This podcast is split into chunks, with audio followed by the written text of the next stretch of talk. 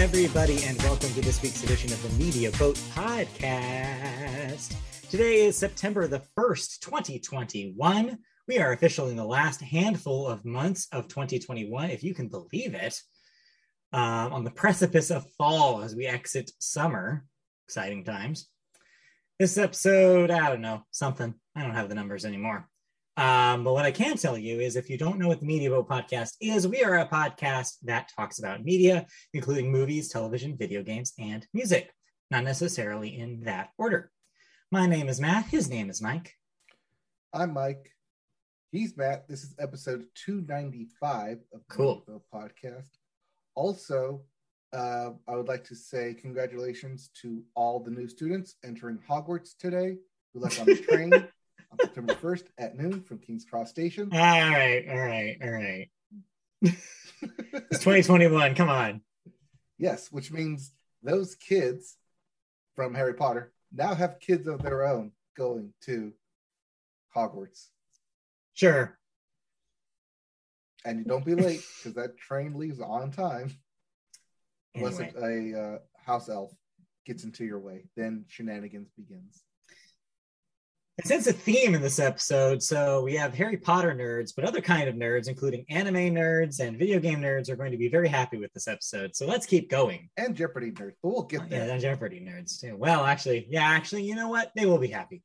Uh, let's start the show as we always do with movies, and we always start movies with the weekend box office numbers. Now, I'm only going to say it once because if you say it three times, bad things happen. Your number one movie was Candyman, $22 million. Uh, this does make uh, dir- director Nia Jackson, I believe. Um, she is the first Black woman to have a number one movie at the box office.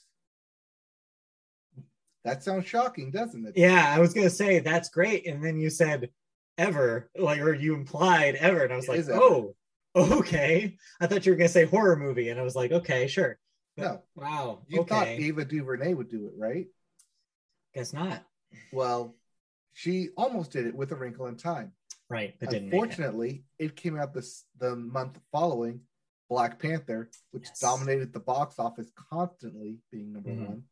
Thus, it was number two when it debuted. But hey, I guess the good way of looking at it is, is there's a first time for everything. And hopefully this allows more black women to have the same um, have the same um, success, which is good. I mean, that's nothing but good. So I'm glad that she was able to break that barrier. Uh, Nia Costa, that's the name. Not Thank you. Thank you.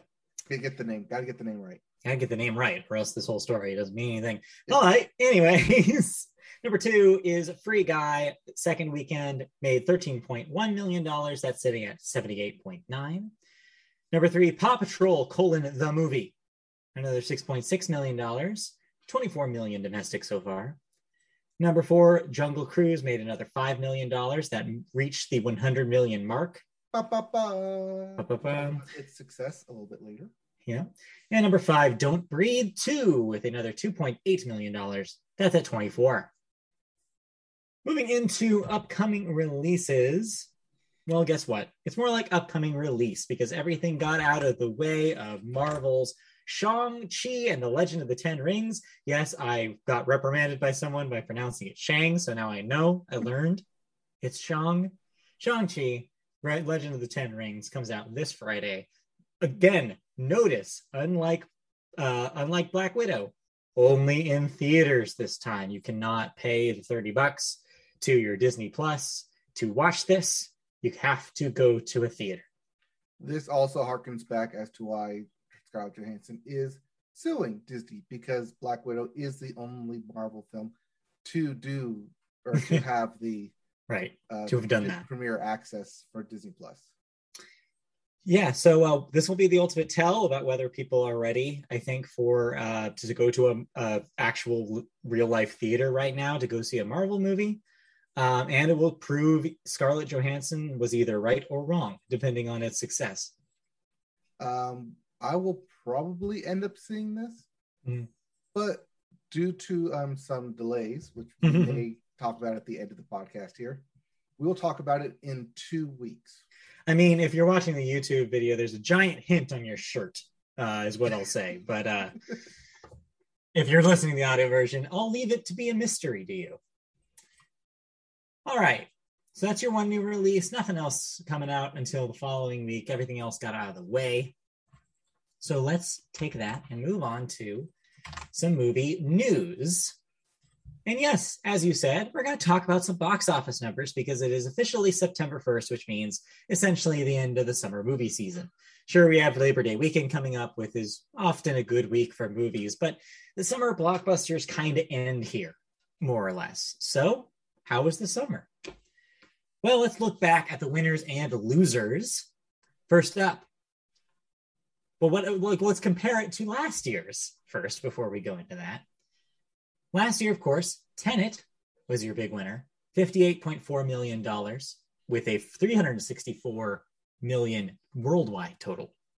Yeah, um, that's considered your winner. Right. With 58 being your domestic total and 364 for your international total. Right. And when it ha- happened, everyone was poo-pooing like, "Oh, Tenet's a flop." Well, is it? Is it though? Because now Is we have though? 2021 numbers to compare it to. And yes, you can argue that depending on where you live, a lot of the restrictions have not been lifted in the same way. Um, a lot of uh, people kind of started to go back and then maybe pulled back after the Delta variant spread. So it's a more complicated picture than just saying, like, hey, but what about 2021? It's not that easy.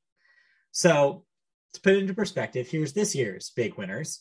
A Quiet Place Part 2 opened with $57 million and then totaled 160 million domestic and 296 worldwide before F9, the Fast Saga, won the summer with the most successful opening weekend of $70 million and totaled 172 million domestic, 704 million worldwide. That 704 million worldwide is important here because even in 2021, that thing hit almost a billion dollars. Yeah, that wasn't a worldwide sensation. Then again, F9 or the Fast Saga is a worldwide box office juggernaut. Mhm. It makes most of its money for the past three films have come from that international box office market. Yes. more than more than half of its total, almost Yes. sixty six percent. But but the domestic number though ended up getting beaten by Black Widow with its 80 million dollar opening and totaled 181 million domestic but only 371 worldwide. So Interesting Black Widow comparison. won the domestic battle, But, but lost F9 won Yeah. the international war. by twice, like all, like by half of what the worldwide total of F9 was. Right. It goes to show you how strong the Chinese market is. Yep. Even when you total all of what Disney had for the summer, Yeah. still doesn't come to that seven hundred million dollar mark. No, Universal kind of showed him the school, took him to school this year, which has not been the story of the last, God, decade at this point. Five years at least, Disney Yeah. running, running ruling the box office summer. Yeah, if not longer. Um, and then more recently, Disney's Jungle Cruise made a $35 million opening, but only totaled $100 million, as we just mentioned, uh, domestic so far, and 187 million worldwide. Also, Free Guy, Sony's entry into this fight. No, Disney's No? entry into this Oh, that's also Disney. You're right. because that's a 20th Century Fox. that That's right. purchased. Yes. Free Guy opened with 28 million and only totaled 81 domestic and 181 uh, worldwide. The only other notable film here was Suicide Squad with 150 million, 55 million worldwide, as no other film besides the ones that we mentioned crossed the 100 million mark worldwide. So, is this another outlier? I'm going to say yes. Yes. Is it less of an outlier than 2020? Certainly. But is it still different? Absolutely. These numbers prove that this is going to continue being the case until we achieve some sort of normalcy, I'm using quotes, at least domestically. What we're seeing with F9 is that there is an exception for a like a huge film like F9 to make a dent worldwide still, and it's not and not really see much of a difference.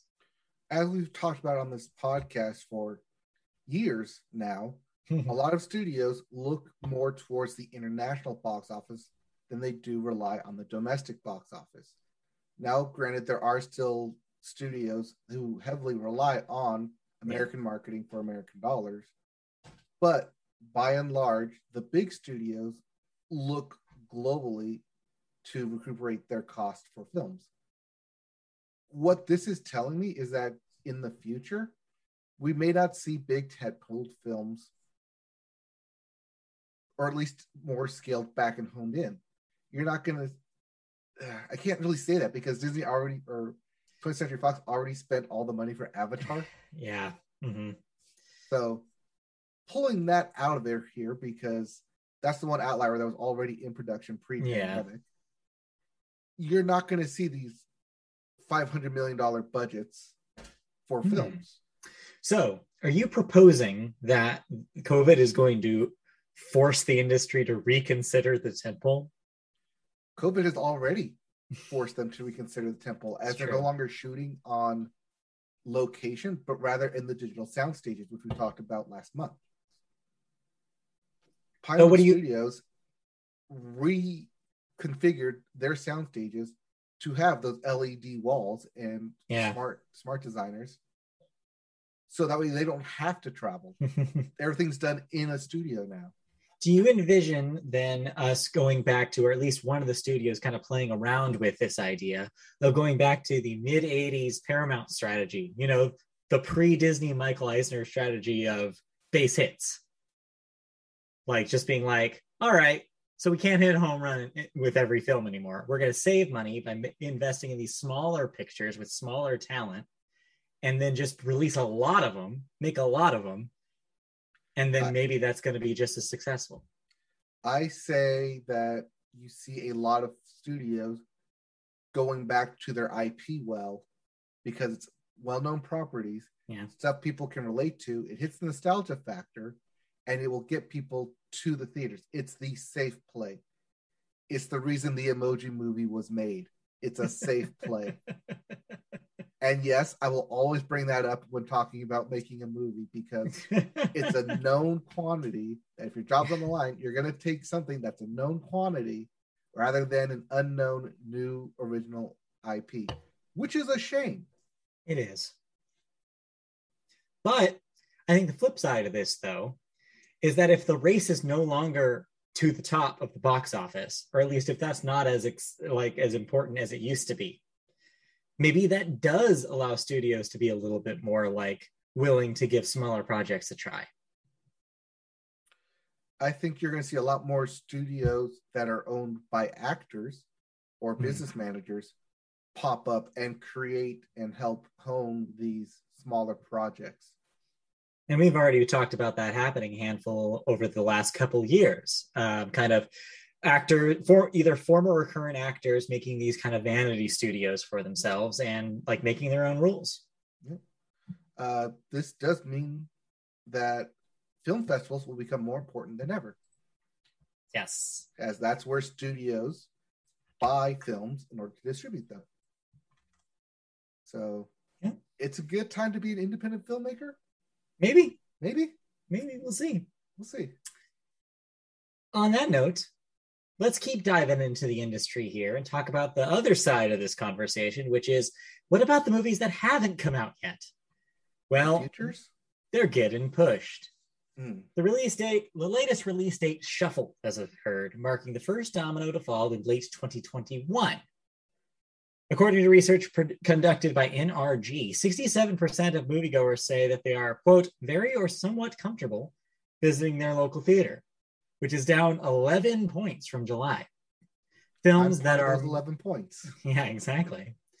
Films that are moving right now are Ghostbusters Afterlife, which has moved back a week from November 11th back to November 19th.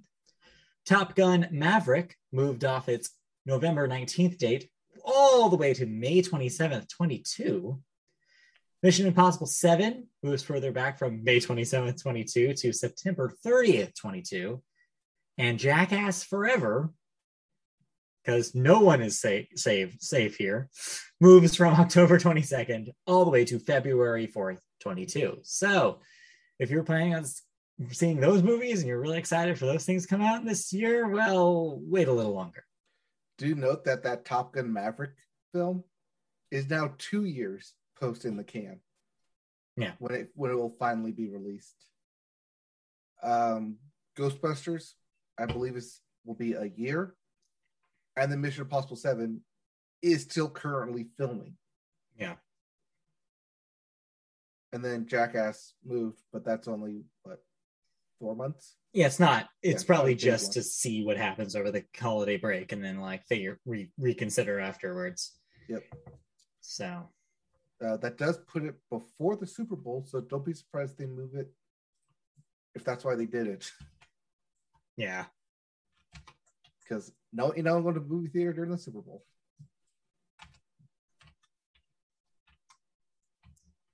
Okay. All right. Well, on that note, that's it for movie news. So let's talk about a couple movies that we watched. Two very, very different movies. So we each watched a film. Yes. Um, I'm going to throw quotes around mine, calling it a film. Okay. Wow. All right. Tell me how you really feel. Okay. So, do you remember the film She's All That?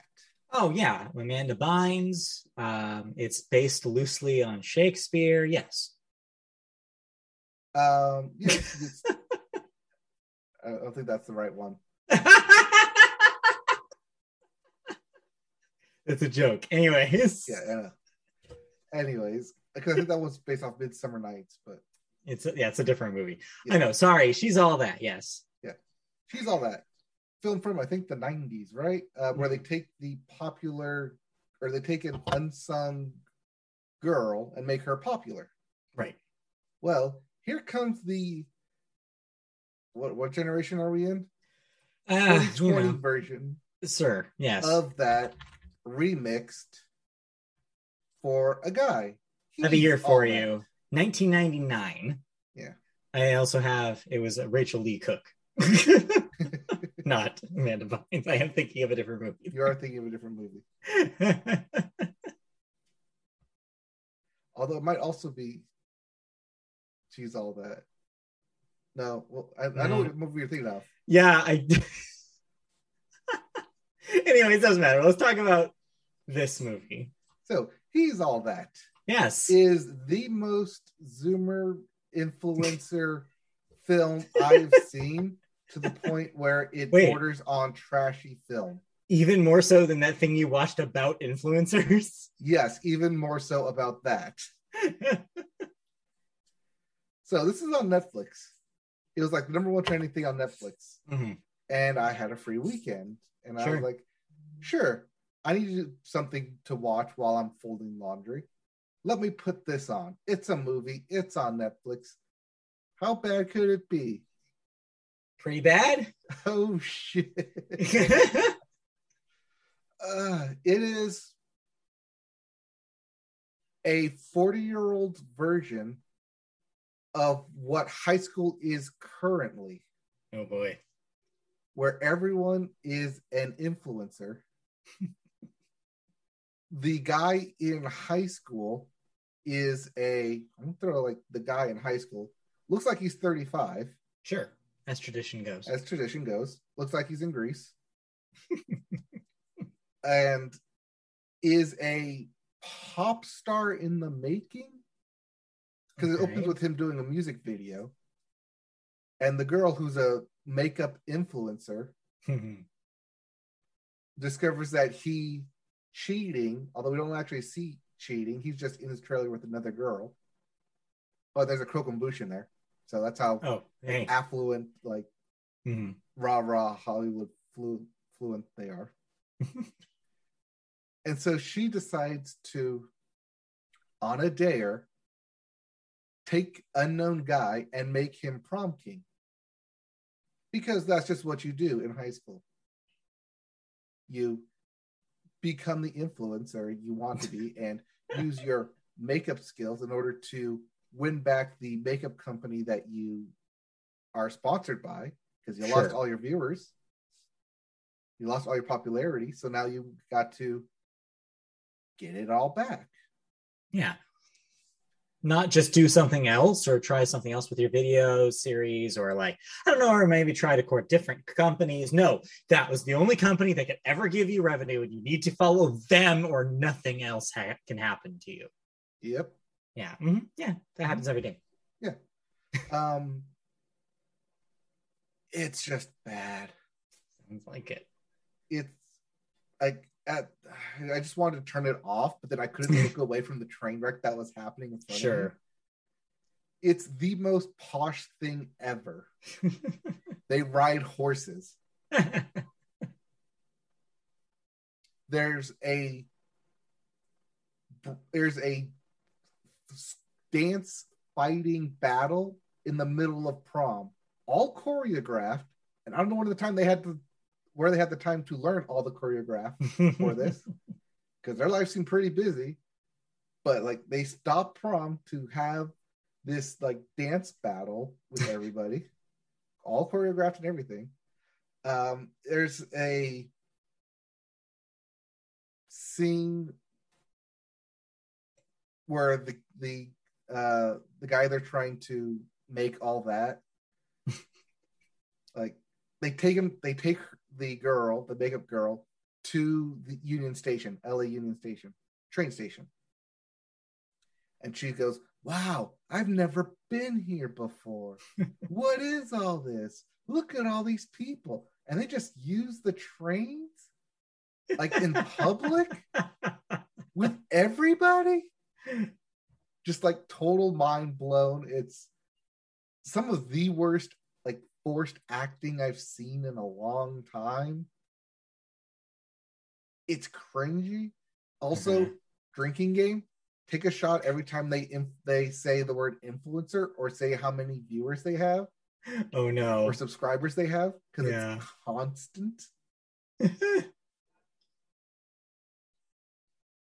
Also, the guy uses a 50 millimeter lens on literally everything, even though the photos that they show aren't 50 millimeter photos. And was like, oh, like you're taking a, a super far away picture using a 50 millimeter lens. yeah That's supposed to be for up close. You don't do that. It's, like I said, it's cringy. It's weird. For some reason, it's the number one movie on Netflix. I highly recommend you Yeah. don't watch this thing unless you really want to either cringe at what high school is hmm or you really want to like have a bad movie night. yeah So this is like a fun bad movie night. Okay. So it's potentially enjoyable, say maybe with a, with some friends and maybe some drinks, Yes.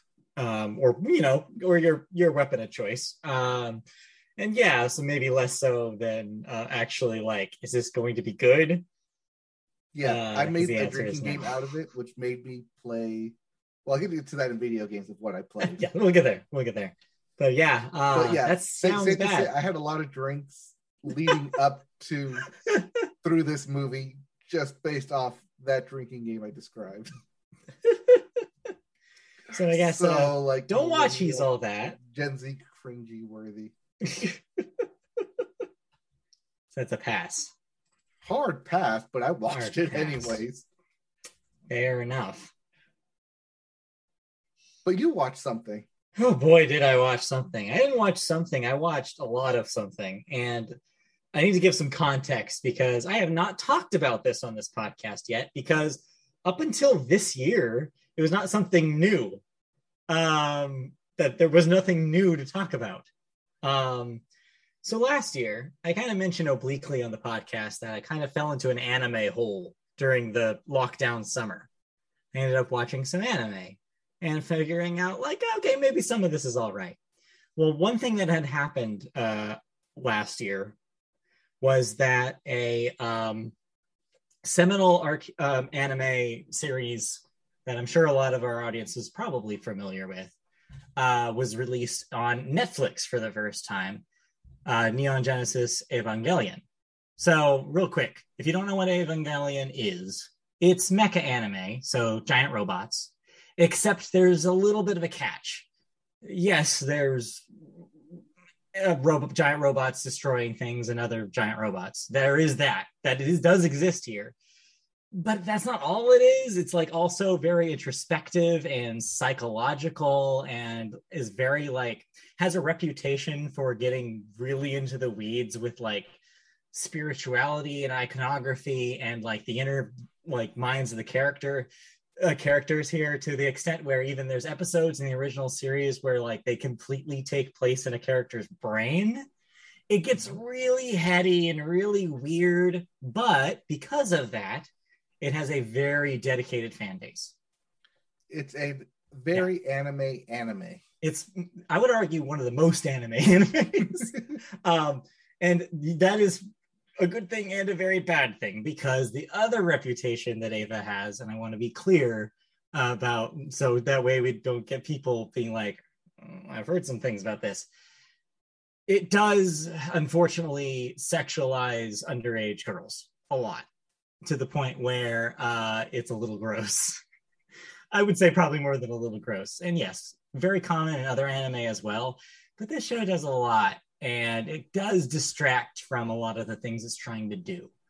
I think overall it's an interesting franchise. And I think this has some things that are actually legitimately interesting to say about things like depression. And I don't think that the and yes the fan service is very distracting from that point but i think that ultimately there's something to it. Uh, so if you're not familiar with with with the kind of the the road that this show kind of went on it kind of had a reputation of being like very strange to the point where the creator later decided well i'm going to do it again. I'm going to make a series of four movies that retell the story of the original series plus the movie called End of Evangelion that came out in 97, two years after the series. Rewrite all of it for a new generation of people, basically. That was the pitch. So this started in 2007 with the first one. They made the second one, uh, they, they call it here in the States the Rebuild series or Rebuild of Evangelion. Anyway, so the, the first one was 2007, second one was 2009 the third one wasn't until 2012 in Japan, even later here. I don't even think it got a theatrical release here in the States until like 2015 or 2016. And then finally, years later, the fourth and final film came out this year, exclusive exclusively on Amazon Prime, along with the first time that, yes, I know, out of nowhere, even though they had the series deal with Netflix last year, they decided to go with Amazon for the rebuilds films. Yeah. I want to say it's a template for Jeff Bezos' next project. oh boy, I hope not. Um, yes, Jeff Bezos is working on human instrumentality. It's gonna have anyways, I wouldn't be surprised, honestly. Uh, anyways, uh, so yeah, so finally all four films are available in one place for people in the United States to watch them. The fourth one also internationally is available on Amazon Prime, so everybody can see it. Uh, it was released theatrically earlier in the year in March uh, so it is a 2021 film, no matter how you shake it. So I decided, well, I guess, sure, for podcast stuff, I'm sure maybe there's people out there that want to hear about this. So I'll do the work. And since I had already watched the series and End of Eva last year, I at least had the, the, the groundwork set to watch these rebuild films. So I watched them all in series about four days. Ooh, that was a lot. That's putting it lightly. So the thing is, is I can't really talk about the last one without getting into a lot of spoilers. So I'm going to try just to be general here. Um, is it different than the original series? Yes. Uh, starting with the second rebuild film, it tries it basically the, the plot is going the way you think it's going to go or the way that it did before, and it branches off at the end of two. And then three is completely different. Three is completely like nothing in three happened in the series. And then so four picks up where that left off, basically finishes that version of the story that three is now telling. Um, I think fans of the original one will appreciate a lot of the like the the winks and nods to the original series. I think there's a lot of things that happen in this that are almost indecipherable unless you know stuff that happened in either the series or the previous movie. So maybe don't go into this completely fresh or if you do, maybe get like read a synopsis of what exact what happened in those. But then you might miss a lot of the visual stuff. Does it does it tell as a, as much of a compelling story as a series that actually had like 26 episodes to breathe does? That's up for debate. I think that it does cover a lot of the same ground but it's but the way that it tackles stuff about like mental health is very different. In fact it very doesn't even really touch the same kind of themes about depression and relationships that really the first series did really focused in on. And I think largely it's because the creator is in a different, happier, arguably place than he was back when he apparently made that, which was a very dark time in his life. He'll, he says it as much in interviews that he's done. But is it cool to look at? Absolutely. There's some really cool visual stuff happening, which has always been a hallmark of the series. It's a really good looking movie when it wants to be. There's some very pointed segments in this movie that look bad that I now, I guess, after doing some reading, look bad on purpose, which is an interesting move. Um, and yes, it's very, very anime. So if none of this seems like it's your thing, then hey, it's probably not your thing. But if you watch the previous Eva films, if you've even watched the rebuild films up to now, well, you got to see how it ends, right? And it does end. It is a there's a sense of finality here that is probably the best part of it. So you get to the end and you feel like things have been wrapped up. And I think there is a conversation to be had whether or not it is better than the original work. I don't necessarily think so, but I think that they it's a unique opportunity for art. In a way, it's kind of like the rebuild films are like the Taylor's version of, of anime where it was like a creator being like able to look back at the thing they made and was like hey but what if i did it slightly different for this new for the person that i am now? So a lot of what i the conversation i had when fearless came out earlier this year about like that being kind of interesting in like an artistic kind of point of view you could say that a lot of those points apply here. It's very cool that we're allowed to have two versions of the same kind of idea that are different and be able to dissect why they're different and what that means about the creator and what that means about how art is just different from 1995 to 2021. So I think it's an interesting, really compelling thing if you can get past the awful fan service and the unnecessary, unnecessarily, uh, unnecessary sexualization of these 14 year olds. If you can get past that big hump, which I'm sure a lot of people can't, but if you can, I think there's something to it, and I'm glad that it exists and it's definitely interesting. So yeah, I don't know. It was a good, it was an interesting experiment, but uh, your mileage may vary. I guess is what we'll say here. It's interesting that you bring up that it's a 2020 reboot in a sense, right? Because something similar is happening with. Well, I haven't mentioned on the podcast, but Digimon right now mm-hmm, is mm-hmm. getting its own 2020 reboot yes. following the films that they just did uh, over the past couple of years with Digimon Tri. Mm-hmm. That these artists, I mean, even if you want to say to an extent, even Dragon Ball Super. Oh yes, that's a, a good example of the same idea. Yeah, is going back to your original ideas and canon and learning from it and making new stories yeah. from it in a way, even Pokemon did it with Journeys. Mm-hmm. Like in Japan, that thing's just called Pokemon because they wanted it to feel like a complete reset. And so, yeah, I think it's like it's interesting that we're seeing this trend right now in this decade with with these with these anime creators being like looking back at the thing they created and was like, I don't know, let's start this over again and like rethink it and like kind of. Of course, I mean, Eva was doing it back in 2007, to be fair. So maybe it started this trend in a way, like started these creators to maybe rethink about how they wanted to do their franchises moving forward. I mean, um, hell, Cowboy Bebop. I mean, they're doing that live action. Live action. Akira live action coming. Yeah. Um, so, yeah it's an interesting thing. It's an interesting way of approaching it. And um, I mean, is it not too dissimilar to the reboot crazy Hollywood that we've experienced the last few years? Not, not too that. different, but I feel like there's a bit. But but you have to consider it's like where does the line between are we doing this for a cash grab and or are we doing this to actually make a creative statement? And you know, that line can be blurry sometimes. So like uh, like as long as they're going on into it with in good faith then I think it's fine. And I think it's an interesting way of approaching art. So yeah, that was So interesting. Miles may vary. Probably best. So, question: If you didn't watch the series but only watched the films, go back and watch the series. Is I hate to say that because it's a big invest time investment, but I, this watching the series is important to understand a lot of what's going on here, both plot wise and visual signifier wise. You're going to see a lot of shit that doesn't make any sense unless you saw that original series.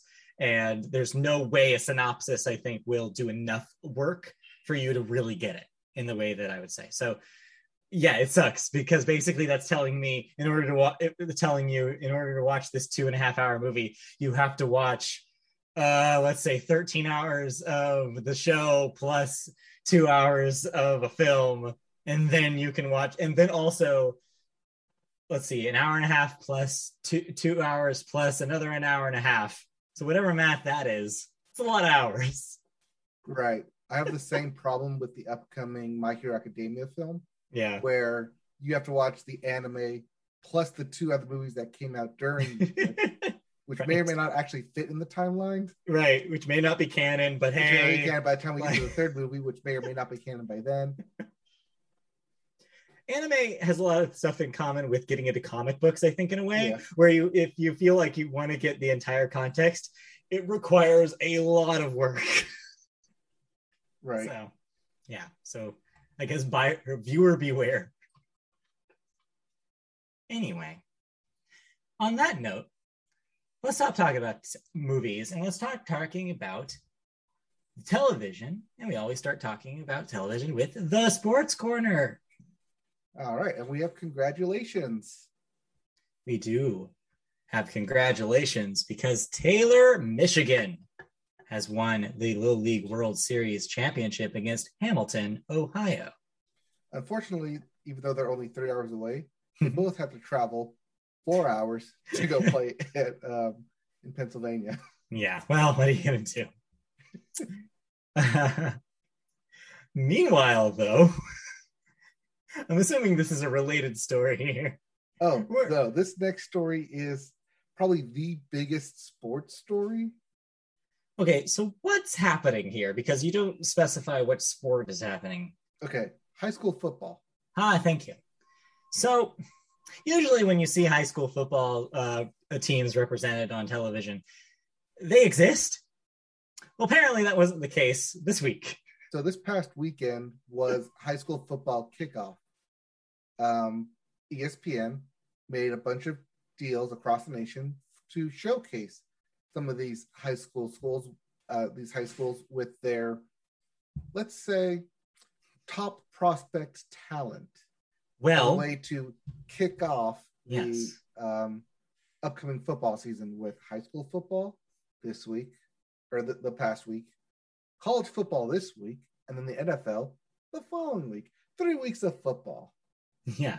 Well, just so happened one of these teams that showed off on ESPN called Bishop Sycamore is allegedly not real.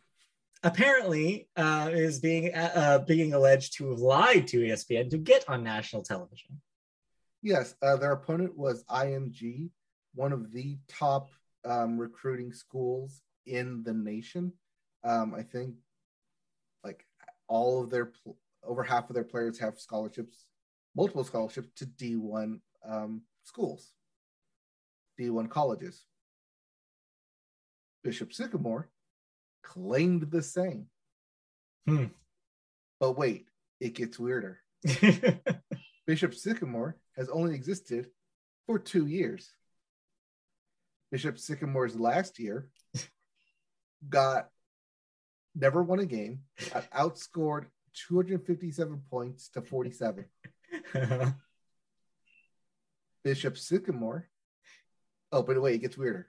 Bishop Sycamore apparently also played a game on the Friday night before.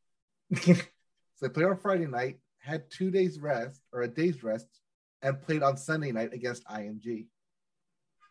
But wait, it gets weirder. The head coach for Bishop Sycamore has an arrest warrant out for him. what? Oh, okay. Oh, but wait, it gets weirder. The players at Bishop Sycamore don't even go to Bishop Sycamore. Apparently, some of the players are graduates, JUCO players, junior college players. oh. But wait, it gets better or it gets weirder because Bishop Sycamore ultimately lost that game 44 to 7, meaning that even if these were junior college players, They're awful. they still got beat by a bunch of High schoolers. 16 and 15 year old Yeah. high schoolers. How did this happen? How did they pull this off?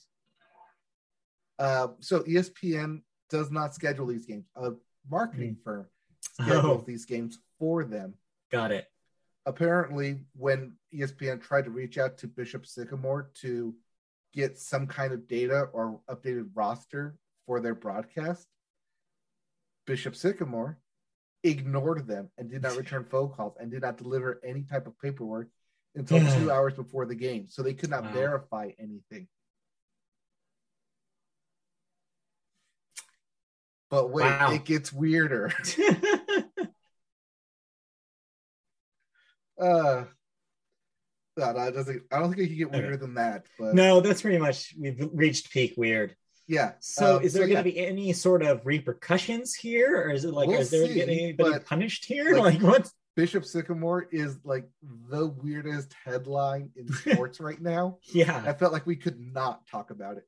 yeah, that's Or we could not strange. not talk about it. Right.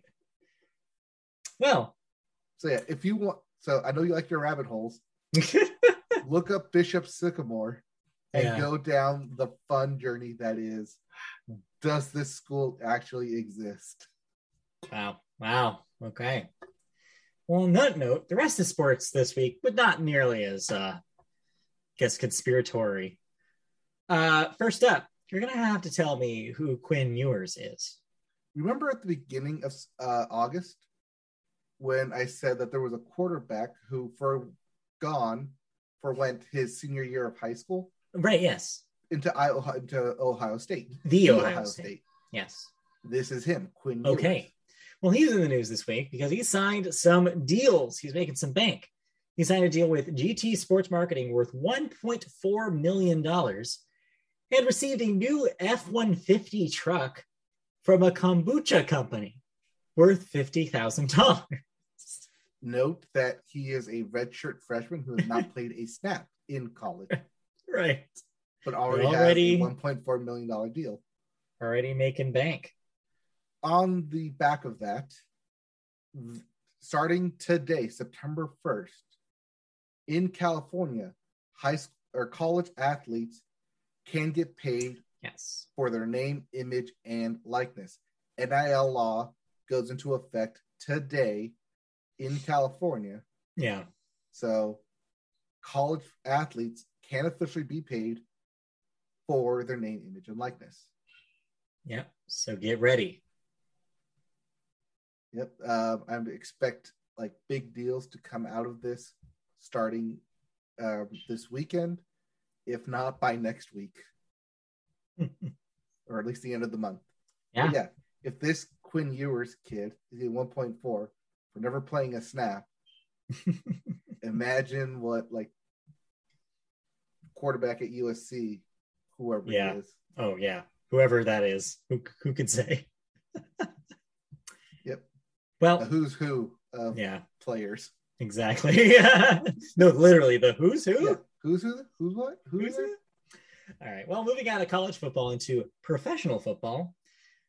Help me out here. What exactly did Urban Meyer say to get an investigation by the Players Association? Urban Meyer said that he took vaccination status into account when making final roster cuts. I see. Now, you're not supposed to do that. Ah, according to the NFL. According to the NFLPA, in which a deal was Yeah. struck between the NFL, the Players Association and the NFL, that whether or not a player is vaccinated should not determine their status on a team. I see. That being said, it is of note that Cam Newton, who is unvaccinated and has probably spoken out about it, currently not on a team. Hmm. He got let go by the Patriots. Ah, But Bill Belichick was smart enough to say, he's just not going to be our backup. We're just going with a new quarterback. Right. So if he had said literally anything but, hey, I did it because of vaccination status, he would have been fine and nobody would have batted an eye. Well, yeah, Bill Bel because that's Bill Belichick. He, he knows what to say. Whereas Urban Myers was a new head coach of the Jacksonville Jaguars Right. and new to the NFL system, Yeah. basically flat out said, "Yeah, we take uh, vaccination status into consideration." Of course. Because any time that a team doesn't play, there it's just going to end up into a forfeit this year. So important to they- note here that this is in Jacksonville, Florida, Yes. where there is quite an issue right now with the lack of va- vac- vaccination. Right. And, and just in Florida, the state in general. Yes. But yeah, Urban Myers is in current hot water. And as much as I say, hey, maybe you should just go get vaccinated, this is exactly what the NFLPA is there for right. to protect the players. Players. Right. Even though you think yeah. protecting the players would mean getting everyone vaccinated. Yeah, this is a weird line. You're right. Is because it's like, well, as much as we'd like this to be a, a, a vaccinated only zone, the Players Association is calling the shots here. Right. And they are literally. doing their job. They're there to protect the players' jobs. Calling the shots. Get it? Yes. Okay. Just making sure. You got it. Uh, I, I caught it. I got the jab. You got it? Yeah. Yep. Okay. anyway. Interesting nonetheless. Uh, but yeah. Maybe don't, yeah, just like, hey, get get your shots, but like also maybe be strategic about how you say these things. Well, he's a new head coach. So right. It's learning. he was bound to slip up. It was only a matter of time. That being said, we won't talk about football a whole lot other than yeah. next Thursday is the start. There is no preseason game this upcoming week. Right. Next Thursday is the start of football on 9 Yes. 9. proper. So yes, next week uh, we might have some news about that. All right, let's move on. Our last story here in sports. You're gonna have to explain this to me because is this a typo? No, this is not a typo. It could have been a typo. I mean, it could be a typo. Uh, but the Los Angeles Lakers Yes. um, have secured their roster for the upcoming season, Uh-huh. and they include a bunch of names from the 2012 um, All Star game. Oh, is that on purpose? I mean, yes, because technically they're all All Stars in their own right.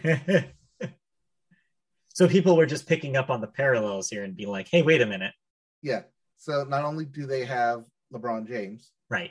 and Anthony Davis, but they also picked up Russell Westbrook, Carmelo Anthony, Yeah. Dwight Howard, and Rajon Rondo.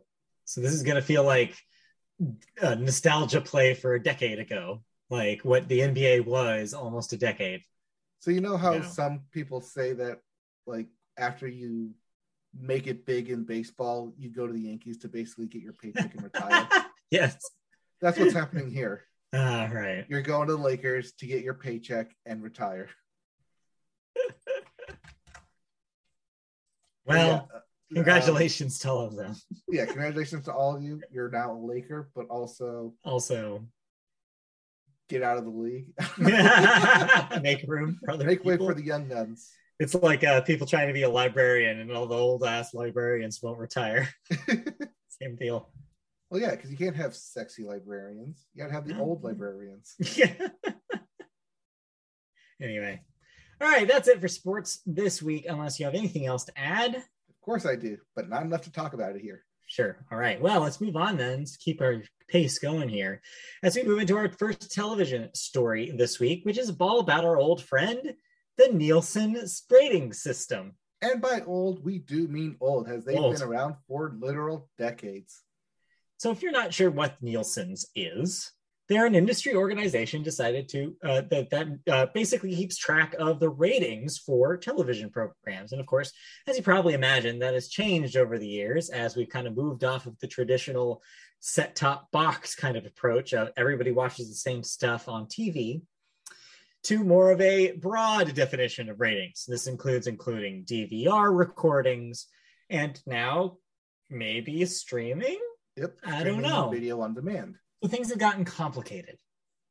Well, they've agreed to cancel an agreed upon hiatus for its support of Nielsen's local TV efforts as well, considering that TV networks have alleged earlier this year that Nielsen actually changed their protocols during the coronavirus pandemic, resulting in undercounting of the actual TV audience. Quote, we have become increasingly concerned with inaccuracies and irregularities in the data reported by Nielsen, said Disney's ad sales unit for one. The decision will affect Nielsen ratings starting in mid September. While the company's measurement will still be able to be utilized, it will, for an undetermined period of time, operate without a sort of seal of approval by the industry that actually uses it. And that could give advertisers and TV networks impetus to seek alternate means of counting their audiences. So, are we looking at the pot- potential end of the Nielsen's reign as the rating system? We already see that end in terms of streaming with everyone having their own streaming service, meaning they could look directly at their numbers and see what works and what doesn't. Yeah. Doesn't quite work the same way for cable because everyone No. has different of, types of cable out there. So they need some sort of overarching way of counting viewers. Yeah. And that's kind of what Nielsen's is the overarching way of counting viewers. But we're no longer in a cable age, we're in a digital age where I'm sure cable companies easily have access to said information. Now, company like, say, Comcast, which is under Mhm. Universal, may have an inside track to these numbers. Yes. Because, yes, it's very important that you mention that because the other thing that changed was not only how we uh, watch our programming, but who makes it and where it airs. What's happened is because of consolidation that previously was not allowed, you have content creation companies owned by the distribution distribution companies. And you're right, that may be a problem if we're looking at counting. We can't account for bias. it's a problem that has been growing, especially over the past 15, 10 years, 15 Mhm. years with streaming coming up and video on demand and DVRs. But Nielsen has found a way to counter that because they have access to set top boxes. Right. Now you can watch TV anywhere. You don't need to sit in front of an actual TV to watch TV. Watch on your Yes. computer, on your phone, on your tablet, on a plane, on the go, in a box with a fox. plane. not a- Uh, but yeah, it, so I guess maybe it'd be interesting. I, I don't know if our audience includes some Nielsen families out there, but hey, uh, if you're out there, send us an email. Let us know how you're counting Nielsen ratings these days. How does it even work in this age? Right. If there so an app? channels out there, how do you keep track? Is there an app? Like, do you enter the app? Like, I watch this show or this song. Like, how does it work? They just need to get uh, with Google and put the ads in front of like the YouTube. Like, Yeah. did you watch this? Yeah, like this week. survey. Pick pick one show you watched this week. well, interesting to see, and yeah, that could be that could be a major change in something that's kind of been a standard uh, for the last god forever of television. Yeah. Um, like when you talk about TV, you talk about Nielsen ratings, and Right. Yeah. to see that possibly go away, Yeah. Interesting. yeah, All right. On that note, a television show that has uh, been, I guess, a hotbed for some uh, ratings conversation is Jeopardy. And it's a show that we've talked about a lot over the last few weeks, and we have yet another update for you. Yes. The the the the uh the story of Mike Richards just keeps getting more and more ridiculous as Sony has now decided decided to fire Mike Richards from his executive producer role as well on Jeopardy, his role on Wheel of Fortune, its sister program. And internal this of course follows his oust of as a host of the show, which which we talked about last week.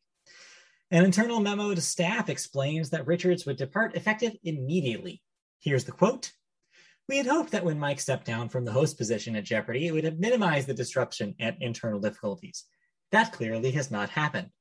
This, of course, echoes the sentiment of the memo that came out after he was ousted as host, which more or less said that it was because of these disruption and internal difficulties that they had no choice but to pick another host. Right. This is also after a, an op-ed in the New York Times. Right. About um, the question being, why is Mike Richards still in charge of Jeopardy? Yes.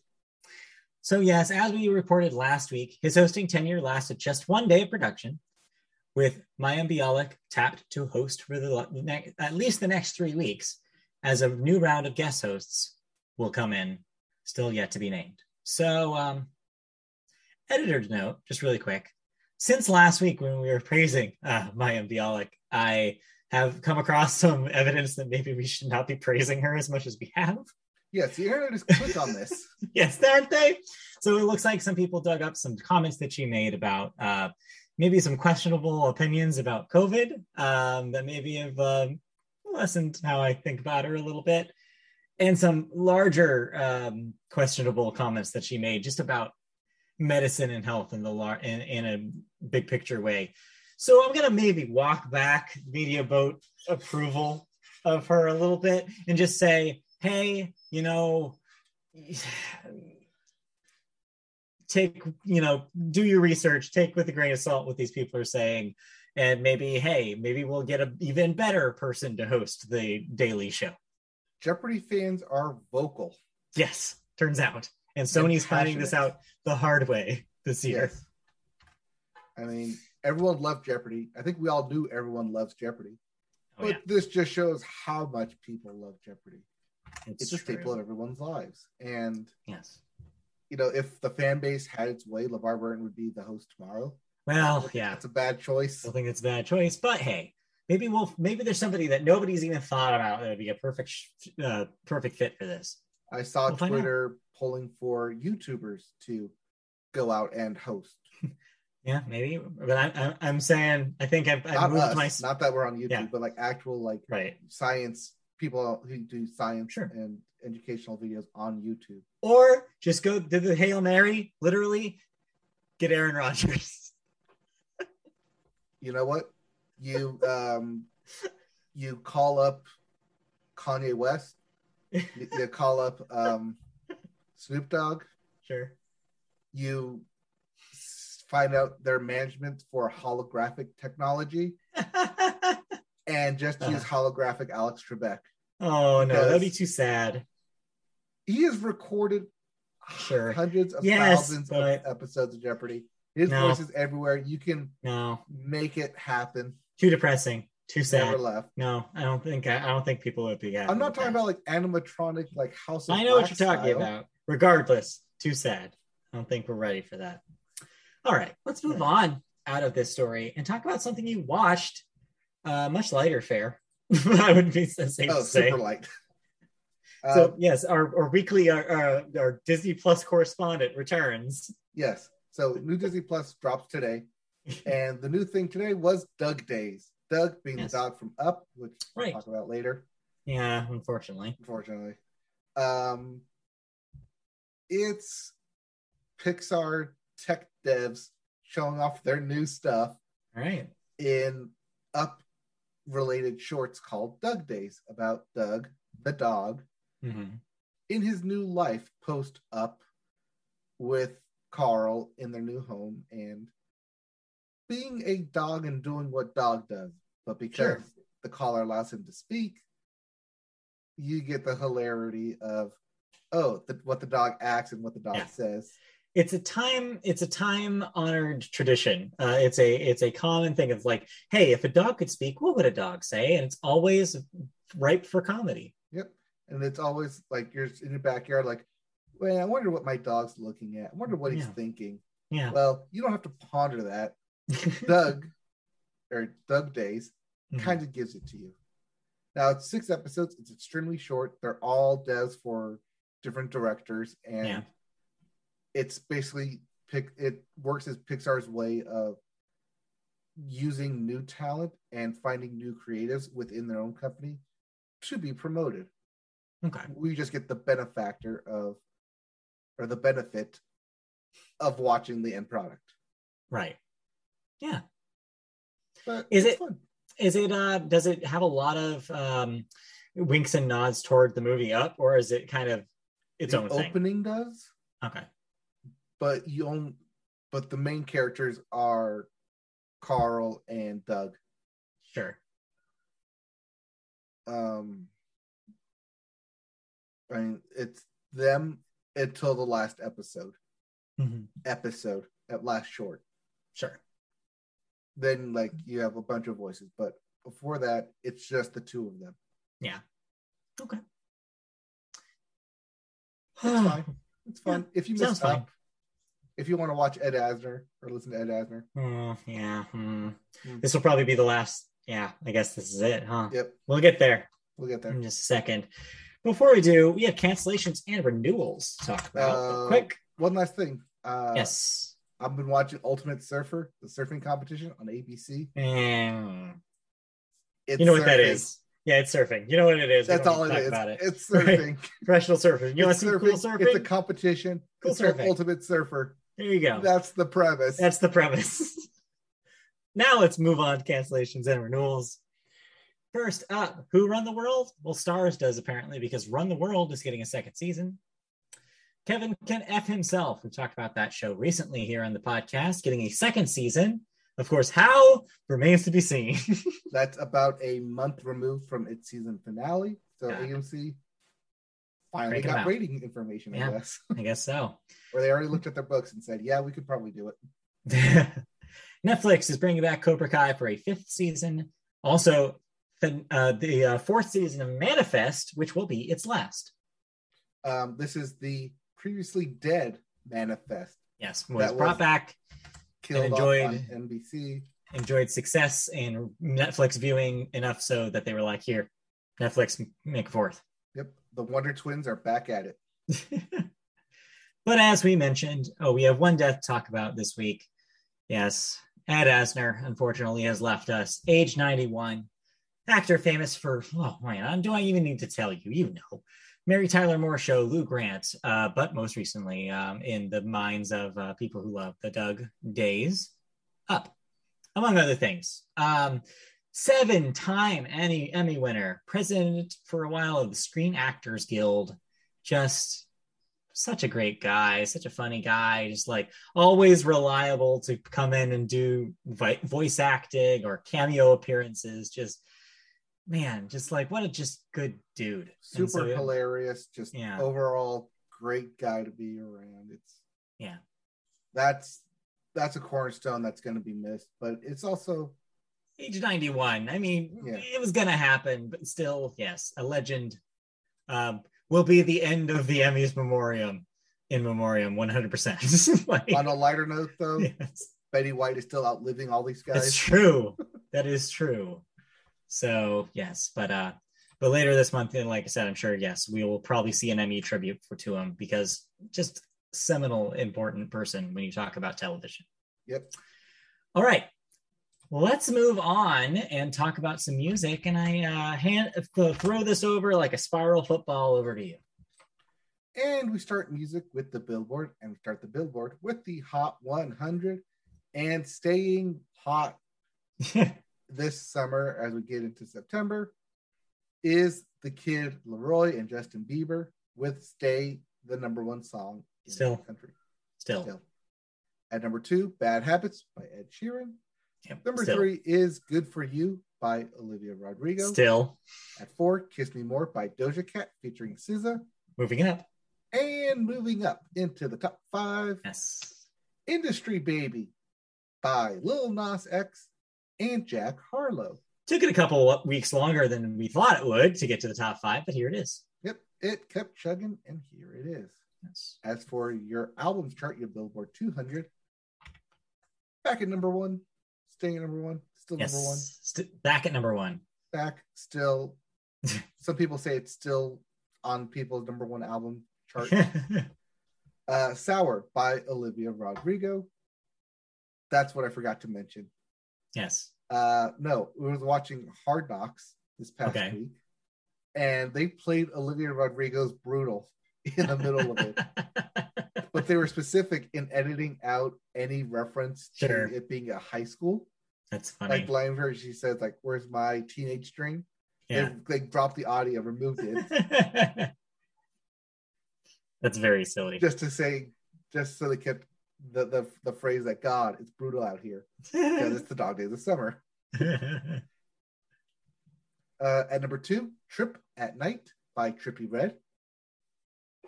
Uh, number three is Soulfly by Rod Wave. At number four, Planet Her by Doja Cat, dropping down a couple slots. And rounding out the top five, Solar Power by Lorde. Took Yeah. a tumble. Just couldn't couldn't couldn't sustain. Uh, but hey, yeah, still there.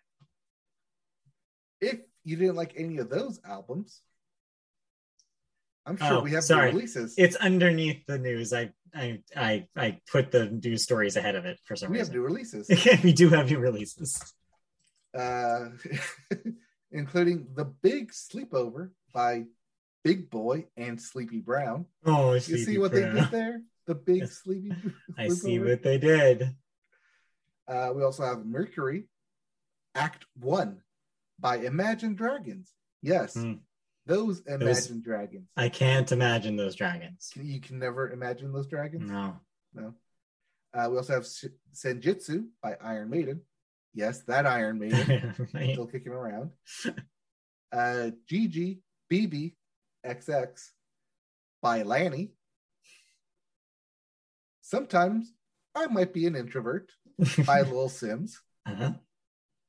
Name of my album. Sometimes. How of my life. Uh, we also have the ultra vivid Lament. Lament. Manic Street Preachers. Know it's Lament. But your big release of the week, the one that's probably going to hit number one, assuming it actually releases, Certified Lover Boy by Drake. yeah. So I'm going to do what I did with the Lorde uh, album cover here and ask you if you've seen the album cover for this. I have not. Um, I've been staring at uh, Yes. the blank Donda, which we'll talk about. Don- Dante. Dante. Uh, Dante. before we talk about that, though, I want you to do a quick Google of certified lover boy cover art. And I want to get your Boy cover. album yeah, cover. I, I want to get your uh, your on air opinion of what this thing is. Is this uh, Baby Mamas? Yes, Baby Mama emoji, emoji, emoji. yes. For those who haven't seen it yet, it is the pregnant woman emoji. Um, I'll, I'll say pregnant 12 person times emoji. over, though. yeah, pregnant person emoji in uh, different uh, shades of skin color. Different Uh, shirts as well. total of 12 and on a white background and that's what this is um apparently a artist um that of some renown is responsible for this um because friend of the show christy actually knew who this person was and i was like okay because she's taken art classes i guess so he's like around um so i guess it's art i don't know you be the judge uh but it does make you wonder what drake is trying to insinuate here um the joke I saw uh, very quickly in a comment was, um, "Wow, Pusha T said that he was hiding one child, but is he hiding 12? I thought that uh, was the thing, though, that he's hiding children. Right, that was a thing." And then he finally revealed, like, "Oh no, here's my son," and he came on stage with him at some award show last year. It was like a big deal, but now it seems questionable choice to insinuate that there's more where that came from. I don't know. I don't know. It might just be as simple as Drake bragging that he's had sex with a lot of women. But like Drake, we already kind of verify once. yeah, like we can yes, exactly. Only a proof of one. Uh but but yeah, so I'm guessing like but Drake, we already kind of figured that. Like I don't know why you feel like you need to prove this to us. It's ridiculous. Um so I just wanted you to see that. Um, I am very more fond of Lil Nas X's Yes. take on it, You've you've noticed this as well. where they're all guys. Yes, it's very funny. I saw that on Twitter and I didn't get it. I Now you oh, get Is it. because he's gay? No, now you No, get it. But also, yes, get it. Also, yes, that is not not true. All right. Um. So yeah, let's move on. Move on now. now that that's out of our system, All right, I got to not look at this. we'll talk more about Drake next week. Unfortunately, right. But we have some big announcements to talk about this week. we do. So we didn't mention it at the beginning of the podcast, but it is worth noting. If you live in the South, there's no running for it. You can't hide from it. Hurricane Ida is around. Yeah. Yeah. Our thoughts and prayers go out to everyone Yep. in there Yep. who will be impacted by Hurricane Ida. Yep. Not just people's homes or people's livelihood, also people's jobs. Yeah.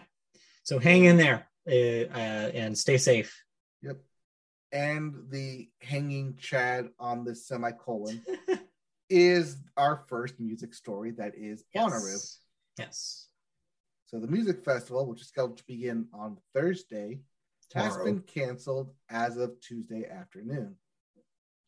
The reason given was not COVID related, but rather due to the heavy rainstorms from Hurricane Ida. Uh, and the organ, uh, yeah, quote, we are absolutely heartbroken to announce that we must cancel Bonnaroo.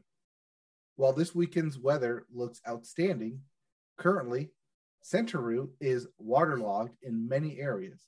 The ground is incredibly saturated on our toll booth part on our toll booth paths, and the campgrounds are flooded to the point where we are unable to drive in or park vehicles safely.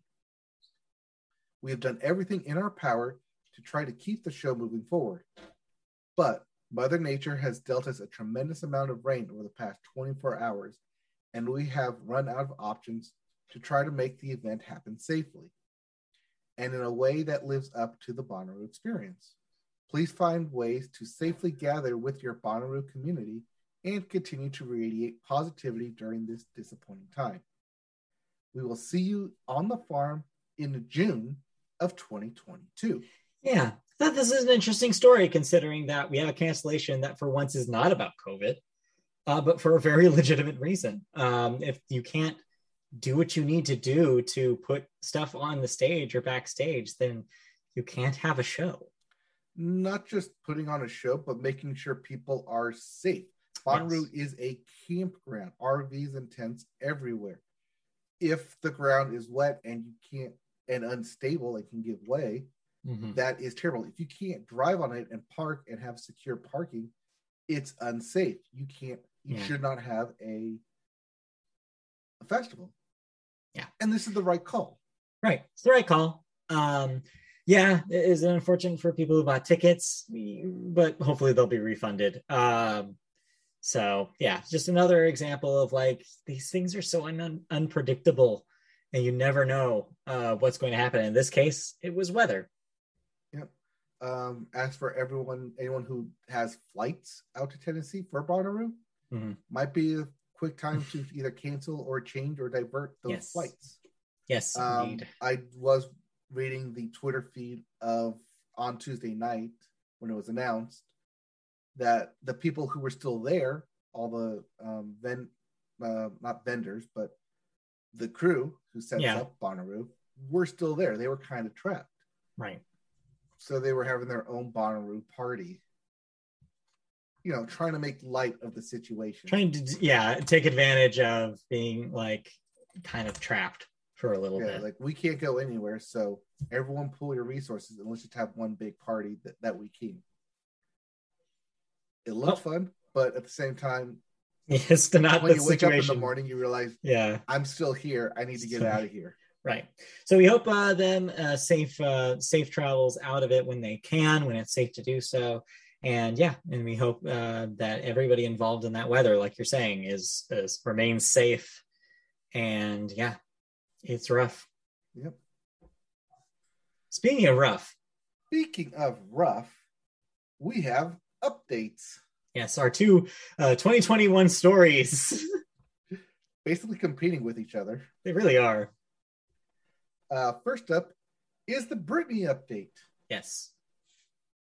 So Britney Spears' lawyer is keeping up his blistering attacks on her father, accusing father Jamie Spears of trying to extort $2 million in payments in exchange for stepping down from her from, from Britney's conservatorship. The attorney, Matthew Rosengart, has been seeking since July to have Jamie Spears removed from his position of control over her finances. Earlier this month, Jamie Spears agreed that it would be best for him to step down from the conservatorship, saying he did not want a public fight with his daughter. However, he did not provide a timetable for his resignation and appeared to open the door to a negotiated resolution. Mm-hmm. In a filing on Monday, Rosengart argued that Jamie Spears is seeking to use his leverage to compel his daughter's estate to pay $1.3 million in attorney's fees, $500,000 to Spears' former management company, as well as additional payments to Jamie Spears himself. So, yeah, this is why, this is a symbol of why when we talked about the story, I was trying to avoid, uh, like, avoid framing it as a win because clearly it's still not over because he's going to try to figure out his way that if he is going to step down that he's going to get paid for it. It was never in good faith and i kind of figured it wasn't. Right it's something that we had brought up that it was a vocal contribution on his part yeah. but until something physically actually happened or was court ordered it was as good as no yeah. uh what's the phrase? Like white out on a paper. Right. Yeah exactly. It's like you have to unless you physically like unless we actually hear that he's been completely removed he's not going anywhere. He's going to make sure of that because he's made it very clear that he doesn't trust Britney. um and so yeah this is far from over as we said last time we talked about it.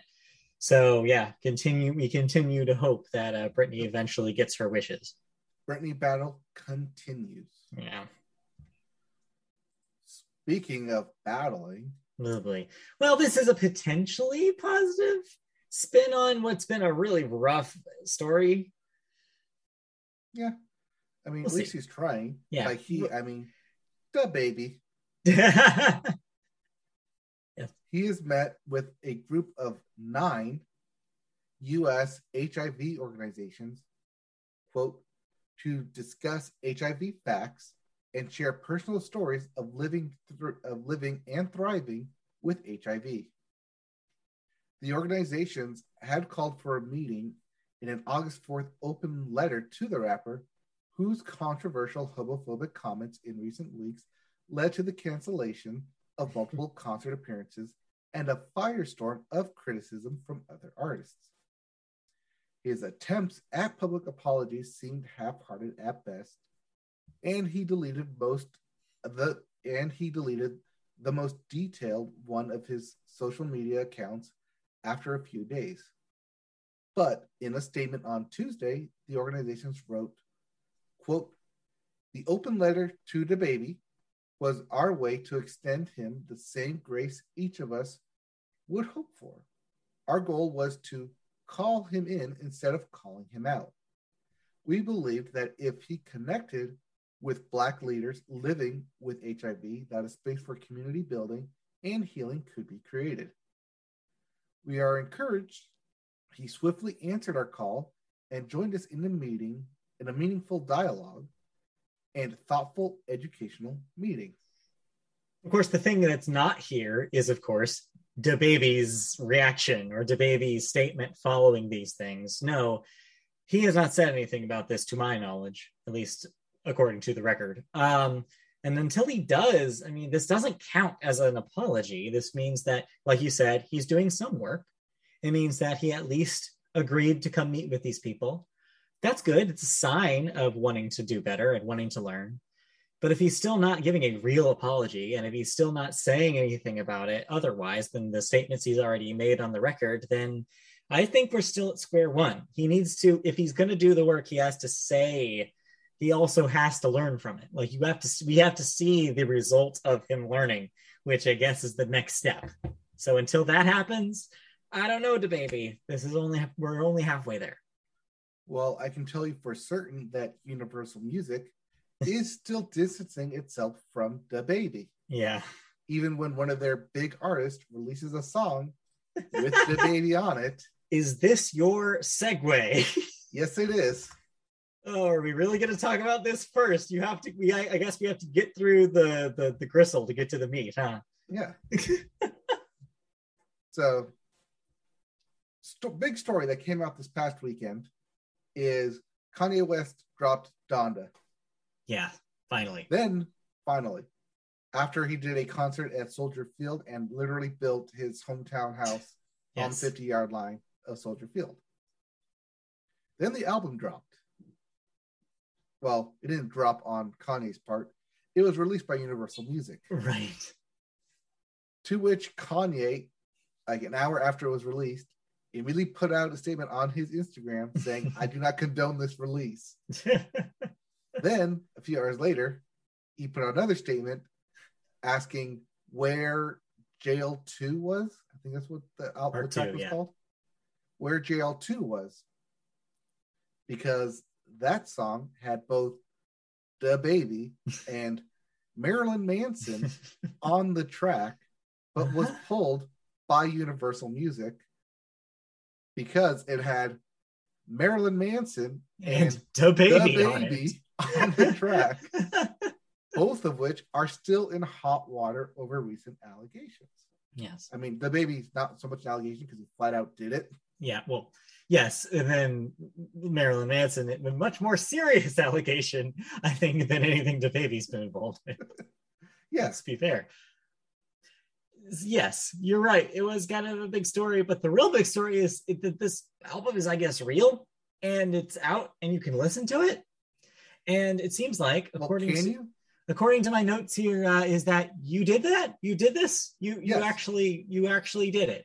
Yes, I went Why? through all 145 hour minutes, an hour and 45 minutes of this. Yeah, it's not 145 minutes. No, it's 105 minutes. I was trying to do the math, but then it came back 45.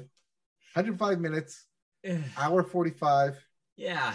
I had to take a break and like listen to this thing in three separate like chunks. This is something that you know, like how you with theme parks used to give you a shirt at, in the gift shop at the end saying "I survived," like Jurassic Park or whatever. You like, I think everybody who survives the hour and forty five minutes of this thing should have a shirt "I survived Donda." Except it doesn't say that because it's just black, and No, it's a thousand dollars.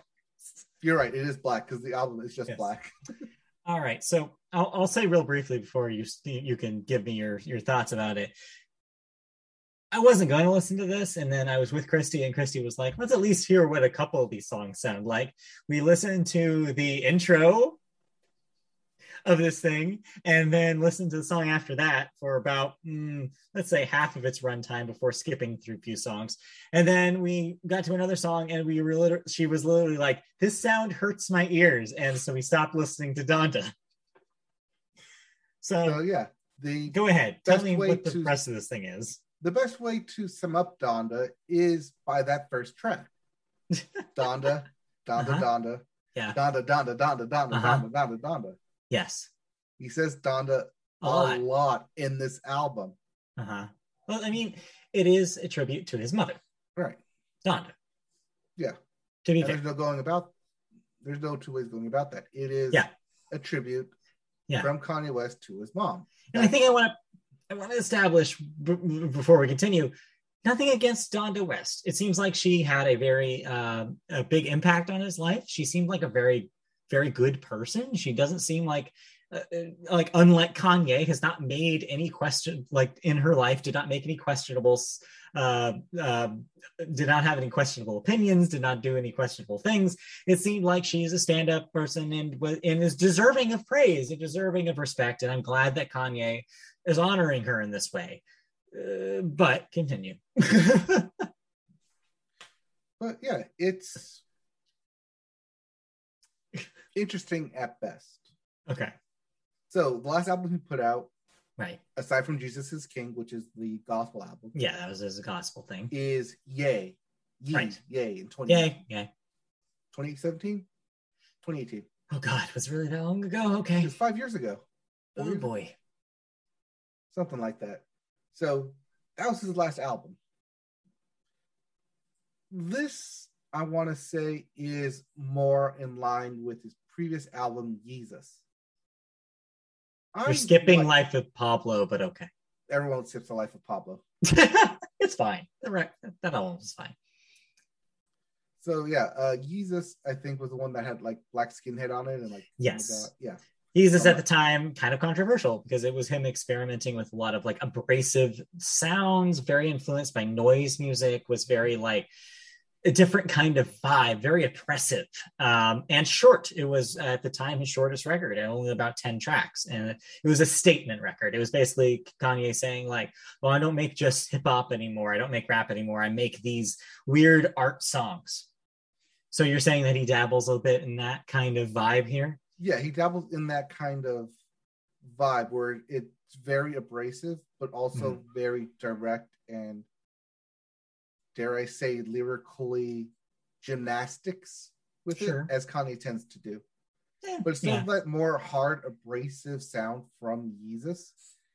He takes from uh, the God is King, more gospel approach, Hmm. and it's more echoey, it's more angelic, it's more easy to listen to. I enjoyed this album Hmm. to a point. uh-huh.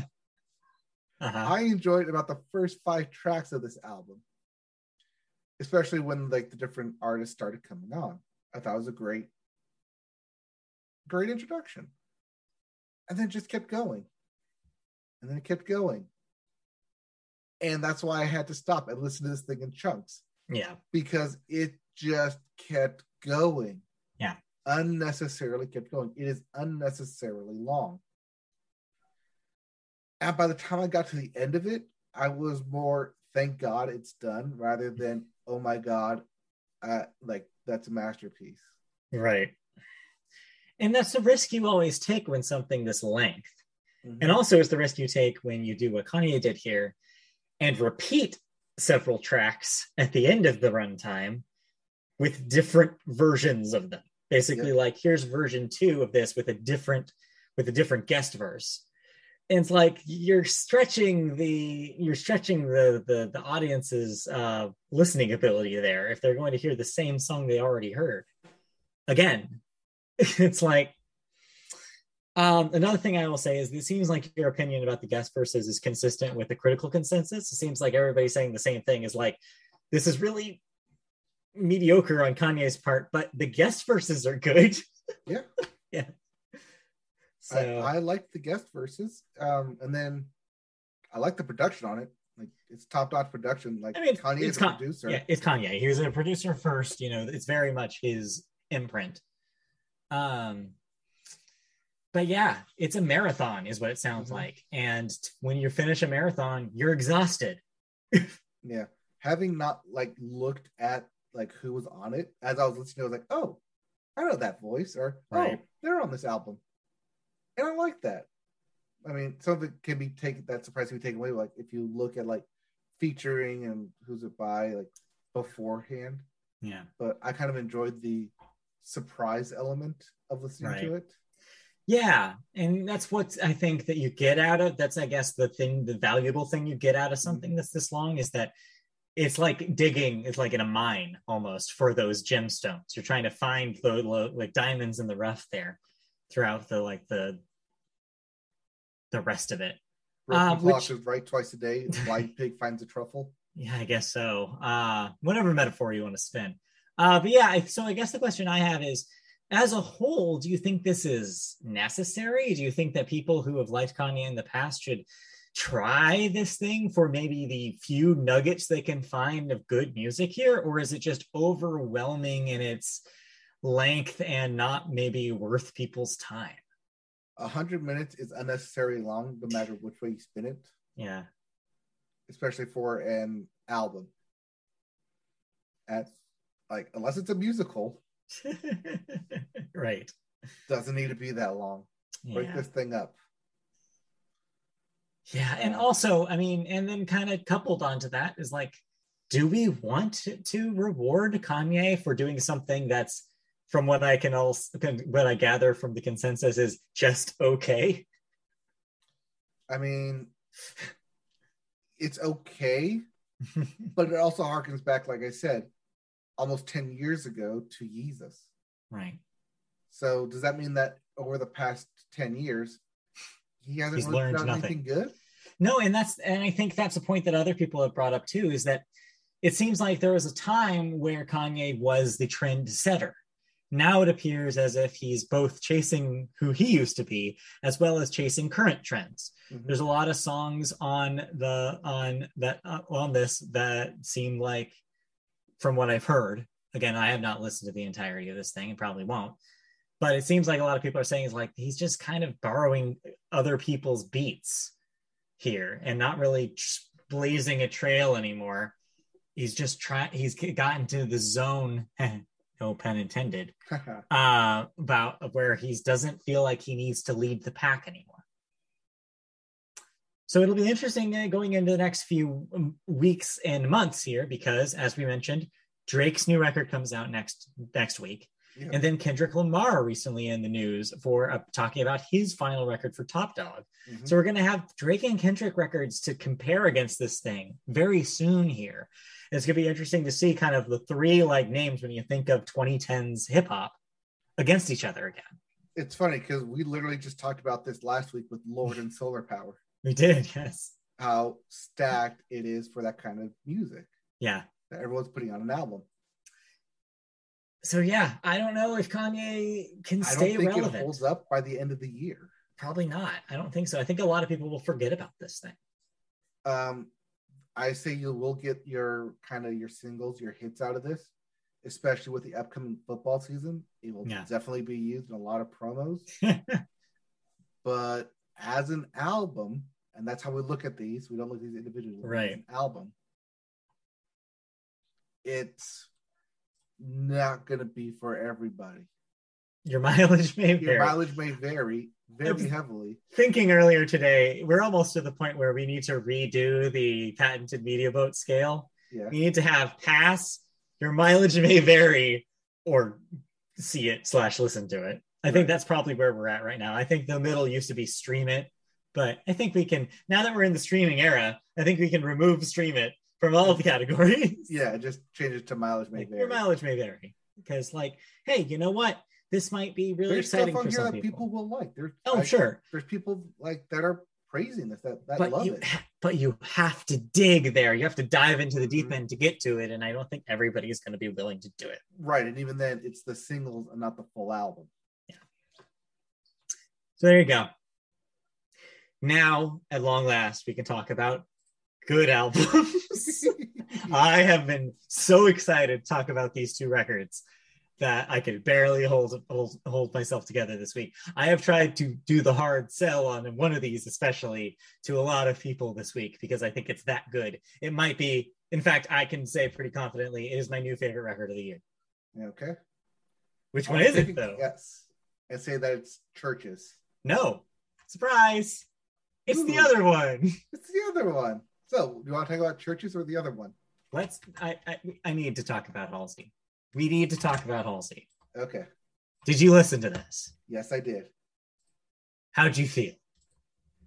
Uh, I got to the same problem every like I listened to the album three times, and I got to the same out the same problem. After Lilith, which I think is the fifth track on there, Around there around fourth or fifth. It's fifth pretty early, actually, in there. the. After Lilith, it gets too poppy for me, especially from the beginning. I love the beginning.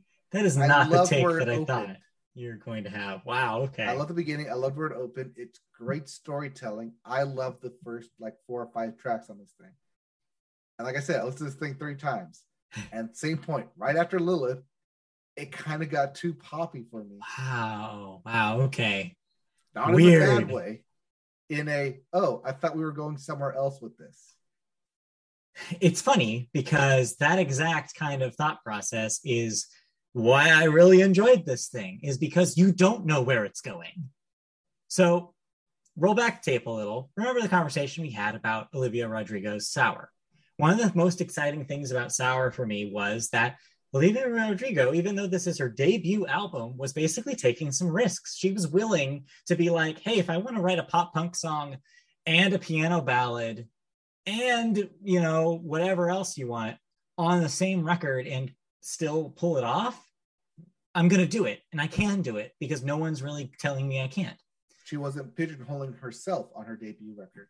We are entering an era in, in where these mainstream pop acts are feeling more brave to just do whatever the hell they want do a complete genre pivot out of nowhere. I mean we saw taylor swift have success with this last year. We're seeing it everywhere. And so what halsey does i'm going to note real quick. Halsey according to uh, their twitter account goes by either she her pronouns or they them pronouns. I just want to address that it seems like officially a lot of the reviews that I've read recently have been referring to them as they and them. So. I'm going to choose in this recording also to refer to Halsey as they them. Just est- establishing that it seems like that may be the preference that maybe they or their team has been out there saying. So that's what I'm going to choose to go go with right now. Right. I think uh what's her name? Also went with they them. Well, you well then you already uh, messed up. Yeah. if you're thinking of Demi Lovato, yes, Demi Lovato Yeah, also recently has chosen to go by Yeah. uh, they them pronouns. Anyways, so Halsey. So yeah, so Halsey also has taken this opportunity to be like, hey, what kind of music do I want to make? Do I want to make like pop music that I've made in the past, like Media Boat favorite Manic from last year or two years ago, whenever that was. Mhm. Um, they decided, hey, like, why not change up a little bit and work with some of my musician heroes, Trent Reznor and Atticus Ross, and just throw everybody a curveball. Make pop music, but make pop music that's been crafted by people who made industrial music and are famous for a very specific kind of sound. And the result is this weird amalgamation of so many different things. Like this album jumps from piano ballad in the intro to pop rock to R&B to industrial to it just goes it hits so many different things by the time that you're done with it. You're just like wow i feel like i just went on a roller coaster roller coaster of feelings of vibes of and i think it all works. I think it all works really really well they're all pop songs underneath. I think there takes different takes of these record of this record that you can see like okay i can see what they're doing like it, this could be a much straight much more straightforward kind of thing. But the fact that she it, that they are either one uh, they are like try, like trying to do things and experimenting different with different things here i think makes it a much more interesting record than it would have been if that they hadn't experimented in that direction um, according to interviews, it's the thing that they've always wanted to make, which is kind of in, that kind of exciting in a way because it's like finally giving somebody the tools and connections that they needed to make the music that's always been kind of circling around in their head. That's really exciting. It's a really exciting moment to be in. Um, I really enjoyed this thing. I think that, like I said, I think it's probably my favorite thing I've heard all year, which I did not anticipate saying uh, when this thing got announced. But um, I just think it's so advent. It's just so adventurous and so it, willing to take risks. Side note, I think that we may see this album not only on the album chart, although because Kanye did a Kanye, it may not be your number one as previously predicted. I think we're also going to see this in the Hot 100 as well, because I think there's a there's a song on here that could be a huge hit, and you didn't get to it because it's at the end of the record. Well, it's at the end. You expect me to stick around till the end? Very funny. I know, but uh, I mean, I did like Halsey's last album. I'm not saying this is a bad album. I'm just saying that it's like you said, it changes, which can be good or a bad thing. To me, it fell the wrong side. To you, it didn't. I yeah, I think that the fact that it is so such a variety of tones and a variety of sounds that is just it's so interesting to me. It's just like this fascinating piece of what somebody can do when they're given complete freedom. So I pulled up. Uh, uh, so yeah, I think that I'm not a woman, I'm a god, which is probably the most nine inch that's what you were gonna nails. Yeah, it's probably the most nine inch nails influenced song on the record. It's literally got a part that sounds like it became closer. Um, like, it's so good and so catchy that I think this is your radio signal single. I think that this has a chance of being very successful, which is not something you think of with such a big curveball of a record. When, I mean, it's very telling that music streaming services are referring to this as an alternative record and not a pop record. Right. It's so interesting that I think that we live in, and I think again, speaking of Olivia Rodrigo, I think the fact that we can say that Good For You, which is ostensibly a Blink 182 song or a Paramore song, is still in the top five after all these weeks. I think that we live in a universe where now, now this song could be your number a number one hit and could be very successful. I was It's- gonna go it- easier than lying, but yeah, sure. Let's go. With, uh, um, I'm not a woman. I'm a god. but that's the thing right is that there's so there's so many good songs here that try different things i don't know i don't know i like this whole thing i think it's amazing production i think great songwriting i think halsey's coming into their own i think this is a statement that they're making here i think that this moves the needle this is like a golden hour Kacey Musgraves move to me this is the move where don't pigeonhole me in this genre. I'm whatever i want to be. And i think this is this might be a Grammy favorite too. I'm gonna I'm gonna throw my Grammy hat in the ring here and say that I think the Grammy race as it stands right now might be Halsey, Olivia, um, Kacey when that thing comes out, uh, Ed Sheeran Kendrick. probably, and maybe Kendrick that thing comes out by the end of the year. Uh I think it's that strong of a record. I think this thing's amazing. I think it's really good. So it sounds like you're more on on board in love with this album than I am. I think you should give. I think you should listen to the. whole If you listen to the entirety of Donda, listen to the entirety of this thing because it ends strong. I'll Um, go back to it. Like I said, I listened to it three times. Just do it. Just push through. Push through. Like, isn't that enough for for you? I listened Because- to three times. because you said you topped out around like track four. You're missing some really great stuff. She goes. Well, well she- like like I said, everything past track four all kind of starts to sound very differently than what was at the beginning. well, like for for instance, like "Girl Is a Gun" is a Grimes song out of nowhere. She just wrote a Grimes song. Then you asked for this is this interesting like shoegaze influence bedroom pop kind of thing, and then after that, "Darling" is the kind of the acoustic ballad, and then after that, she gets dark again, and then after that, it's all of a sudden this like really sweet like rock influence like love song. And then there's Yeah, this you really hear that like roller coaster tonal whiplash you're Yes. But that's why it works in my opinion is is you you ride the roller coaster because it's not just one giant loop right? The loop is followed by other kinds of things because you can't just have one sugar rush the entire time. Variety is important. Anyway i think it's very good. That's all i have to say. No, now tell me how you really feel. all right. Well let's talk about the other record that we, we listened to so did you listen to this as well i'm assuming you did No, because uh, Donda kind of took up all that time. Oh man, because I gave you homework Yes, and you and failed to do it. out. Ah, you failed to do your homework. Like I said, if I didn't spend those three like chunks trying to listen to Donda, All right. Well, in that case, I can't talk as uh, we won't talk as much as I wanted to about this thing. I was hoping to have a discussion about it. we may talk about it in two weeks. Wow. Okay. Well, I'll have plenty of time. you'll have plenty of time then. I guess what I will say then is that hey, I got good news for people who liked CHVRCHES. CHVRCHES is back, and this record is, I want to say, pretty good and almost as good as their first two. Um, and I say almost here to hedge a little bit. The third record, uh, which came out two years ago, is controversial in that it took them in a maybe too poppy direction for a lot of people. I thought it was fine. I just didn't like it as much as their first two records.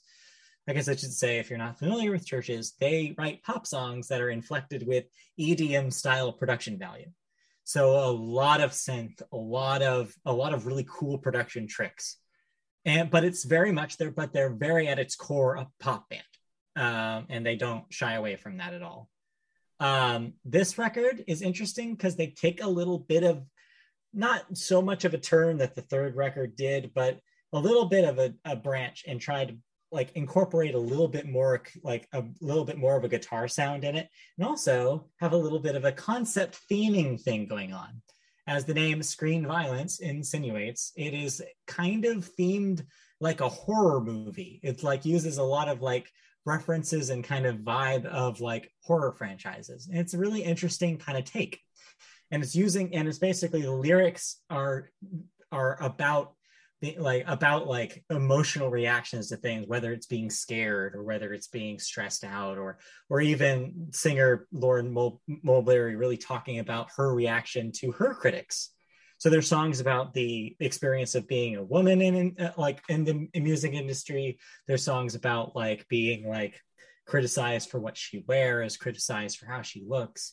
It's a really introspective record at the same time as being this like return to this big broad sound that they had on their first two records um, I think a lot of people will point out that some of the uh, some of the acoustic things that uh, some of the, the the sounds like the new sounds they experiment here don't always work. Some of the hooks take a little bit to grow to really get. I think on one of the singles, California, it was a song that didn't re- that totally missed for me the first time I listened to it, but then grew on me the le- next couple listens to it. Now I now I think it's a really interesting hook, but at the first time didn't immediately grab me. And I think that may be what a lot of people's reaction to this thing is the first round is that and not as strong as the uh, first couple of records. But I think give it some time. It's a grower. I think the opening track here, if you listen to anything, listen to that asking for a friend, it is a reminder that when CHVRCHES is working on all cylinders, they can be incredible. So yeah, I had a really good time with it. I think it's definitely one of my favorite, uh, uh, one of my favorites uh, things that they've they've. Some of these songs are definitely some of my favorites that they've ever written. So hey, that means it's a pretty good, pretty, pretty good time, and I recommend it. It's a good entry entry into the church's uh, discography too, if you're just coming in. So yeah, pretty okay. good. Sounds good. Like I said, I'll have like a whole 10 days. Yeah. To probably listen to it. Hmm. Exciting. Uh, did you listen to anything else? Uh, just uh, not really important stuff. Just a couple of really quick hits. Uh, I listened to the Big Red Machine record. Uh, we talked about that briefly last week. It's the Aaron Dessner Bon Iver uh, band.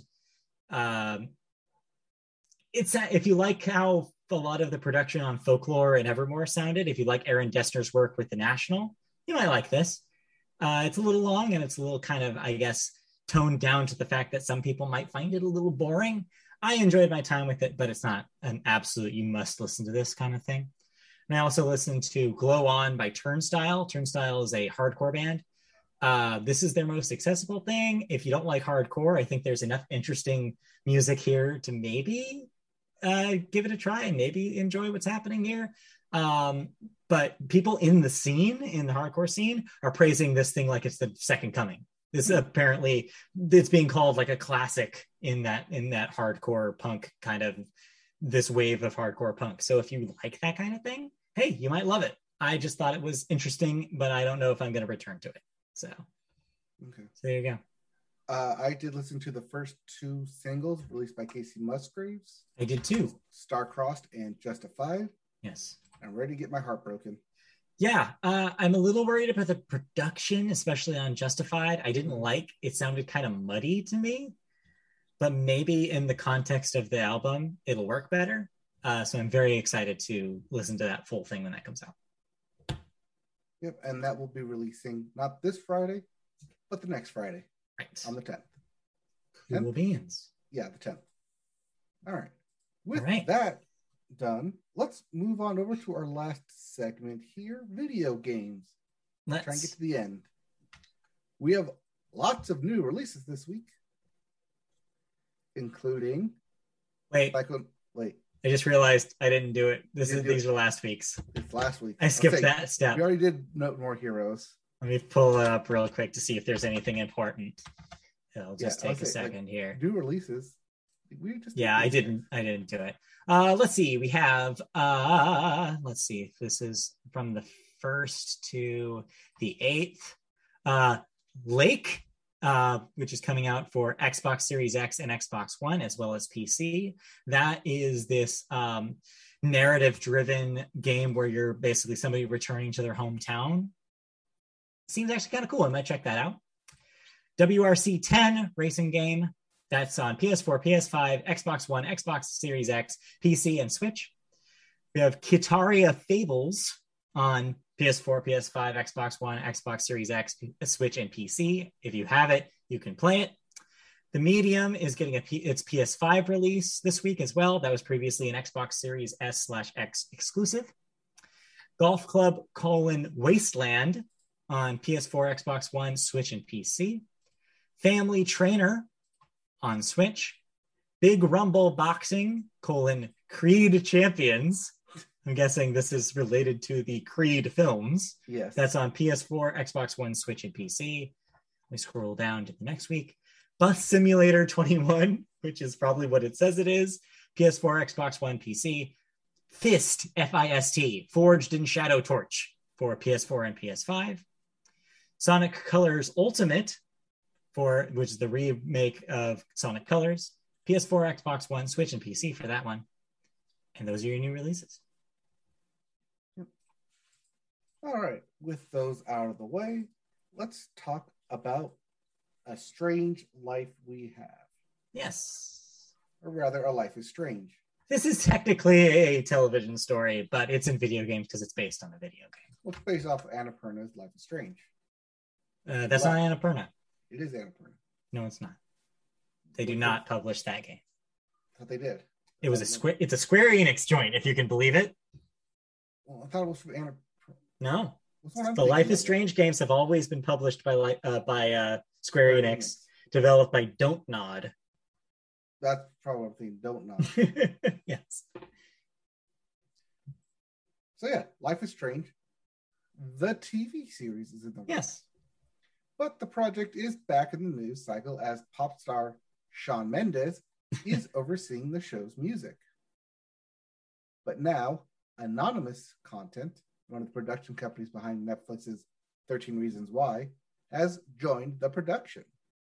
A Hollywood Reporter says that Mendes, along with Andrew Gertler, will oversee the music as part of permanent content, while Joy Gorman, Wettels, and Zach Hayden will act as executive producers for Anonymous content. Wettels was also an executive producer on 13 Reasons Why, which was an adaptation of the book of the same name. So there's a couple things here. One, hey, Life is Strange TV show based on the first two games. That seems potentially interesting. Um, it does seem like it, there's a lot of material there to be dug up for a for a show, a teen-centered show. Also, it's interesting that it's a, that they got people who made a successful teen show on Netflix um, to help the production here. Now, of course, successful and uh, questionably, maybe potentially problematic. Yes, uh, 13 Reasons Why does have its issues, but hey, uh, maybe, and then getting Shawn Mendes in to do the music stuff. I mean, that is a person who I think that a certain generation of teenagers does respect, and so it does make sense. Yep. I mean, Life is Strange is a very multiverse series. Right. Um, uh, Life is Strange True Colors, The new one the new one comes out next week. comes out. Yep.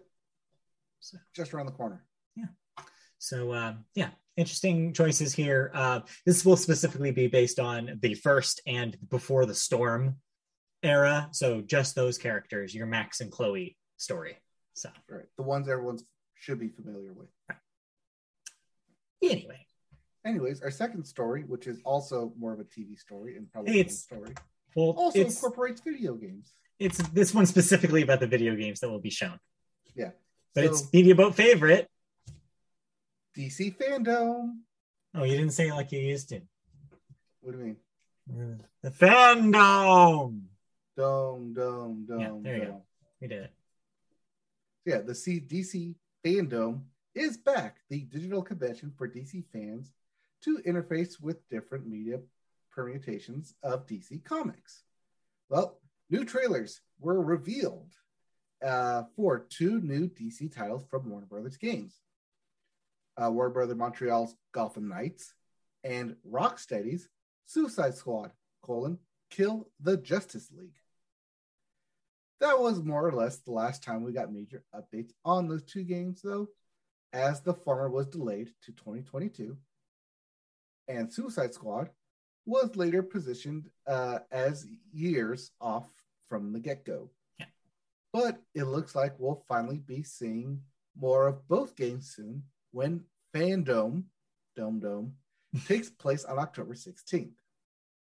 Both games got separate tweets teasing and more or less confirming their fandom appearance on their respective Twitter accounts. We can finally get Mhm. more information on what this is. Yeah. Gotham Knights, we know, is the multiplayer game based off of um, the Batman Arkham Knight series. Except you don't play as Batman, you play as the other winged caped crusaders. And Suicide Squad coming off of the Suicide Squad, where you get to kill the Justice League. Yeah. Kind of got more people excited about the game than it probably deserved. Yeah, I was gonna say, like, I, I think it's an interesting time to see more of the just uh, the Suicide Squad game because that movie actually got pretty good like buzz around it. People liked it, and so I think this is a perfect time to show off a game in that universe because people are right now feeling better about that franchise than they did after the last movie. I mean, it did. We did mention that it made 155 million dollars worldwide, Yeah. not including streaming numbers. So Oh, yeah. yeah. Good time Good for timing. to come out. All right. So I I played a lot of games, you did. but I'm not going to talk about all of them. How about let's just focus on these first? What I've done is I separated them. Let's talk about these first three because they came out in the year 2021, and we'll shelve the discussion until next week about the older games. Yeah. So, uh, because I have PS Plus, I was able to quote unquote purchase these games until I actually got a PS Plus to act or PS5 to actually play these games. Looks like I got a. PS5, Looks like it. so I was able to play these games. Um, I only played able to play a little bit of two of them, Bugsnax and Oddworld. I okay. don't have full reviews on or full thoughts on those yet. But they're both very creative in very different ways, especially their gameplay. Um, Oddworld Okay. being the 2.5D, very interesting. Um, and kind of like the Lemmings approach where everyone's trying to follow you. Mhm. More of a puzzle than I thought I was going to be, and a little bit more of a challenge than I thought it was going to be. I only Yeah. threw like the first like three levels in it though, but it's kind of fun. Okay. um, Now I you were a know, like- PlayStation child, so you have no history with the Oddworld no history of Oddworld. All right. Uh, this was Oddworld Soulstorm, I believe. Oh, so Soulstorm. Oddworld Soulstorm, yes. Yeah. So I haven't played an Oddworld game before this. It's my Mhm. first introduction into this type of world. Yeah. It's a pretty good, albeit a bit weird introduction. but at least I'm having a fun time with it. Yeah. And then there's Bugsnax. Ooh, we're talking about Bugsnax. Talking about Bugsnax. Talking about Bugsnax. Fun game. and also a bit weird, but in for like a completely different reason. And I also kind of enjoy it. It's weird. It's funky. It's different. It has a very Pokemon esque vibe to it where I want to capture everything, Sure. but also in like a very unique setting where everyone's like a Wallace and Gromit otter kind of thing. Yeah. how else to describe it. Did you catch a bunger yet? Yes. Bunger, bunger, bunger. Yes. I thought I love how everybody, everyone, every, all of them say their own name and names. they all come out of the controller, and I think that's Yeah. hilarious. It's And I love that they do it. It's great. I love Yeah. it. It's great. It's fun. Um, like I said, I've just gotten into the open world aspect of Bugsnax, Sure. but so very limited into it. But it's a lot of fun. It's super cute. Yeah. Well, we'll have to report back when you played more. And lastly, the game I actually want to talk about because Yes. it was, I beat it, but at the same time, it beat me. yeah. The PS Plus game Maquette. Okay. I highly recommend you do not play this game. Check. Got it. This game gave me anxiety, like the worst way possible. yeah. The ability to both sh- to like grow and shrink yourself in this puzzle kind of simulator gave me super anxiety of like the whole world is huge and I'm tiny and I'm like tiny and helpless in it. Yeah. But then also like the story itself of a breakup of like a love and a breakup and never getting that closure weirdly hit me yeah. and I didn't know what to do. Uh, I like had to like stop playing the game and immediately watch Ted Lasso to just to get some fun in my life. Which Ted Lasso, by the way, still hilarious. Keep watching Oh, yeah. I mean, after I Uh, finished after I finished Eva Rebuild three or four, I ended up watching uh, with Christy. I watched Hot Rod, the movie Hot Rod, as a palate cleanser. I had never seen it before, and it was on Netflix. And I was like, "Oh, this is great!" Yeah, it's cool beans. Yeah, cool beans. Cool beans. Anyway, sorry. Continue. But yeah, um, if you're playing Maquette, definitely get yourself some palate cleansers. Try not to play this game alone, or at least it may hit you stronger than it hit me. Um, I really liked it, even though it's it did hit me harder than I thought it was going to yeah. for some reason.